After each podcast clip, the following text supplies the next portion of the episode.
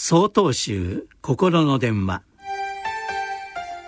今週は漢方のすすめと題して、栃木県高林寺君島真実さんのお話です。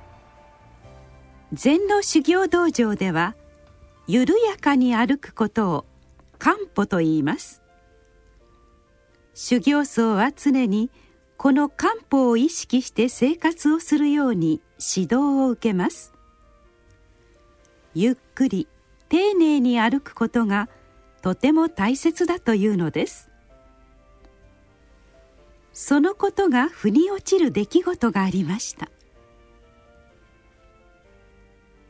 半年前に地域のソフトボール大会に出ていた時のことです。突然右足の太ももに激痛が走り、病院で診てもらったところ肉離れと診断されました。それから数週間は歩くのもやっとという状態でした。私は普段お寺とは別の職場に勤めているのですが、足が痛いからといって休むわけにはいきません。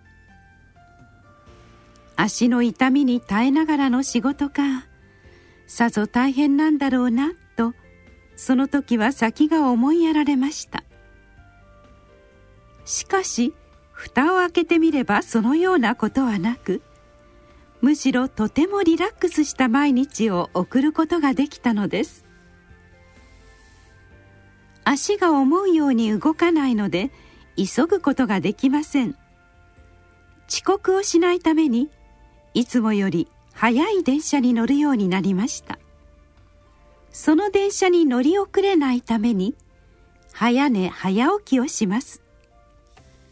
早く寝なければならないため、それまで夜にしていた雑用も早朝に片付けるようになりました。疲れた体でうつらうつらしながらよりも、睡眠をとりすっきりとした頭と体で取り組んだ方が作業がはかどるのは当然です。いつもせわしなく歩いていた職場までの道のりに小さなお地蔵さんがいらっしゃったことに気づけたのも漢方のおかげです。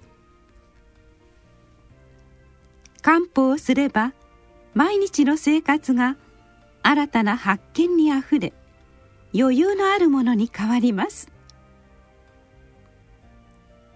年の瀬は何かと忙しい季節です。このような時こそ焦らず慌てずゆっくり歩くことから始めてみましょう。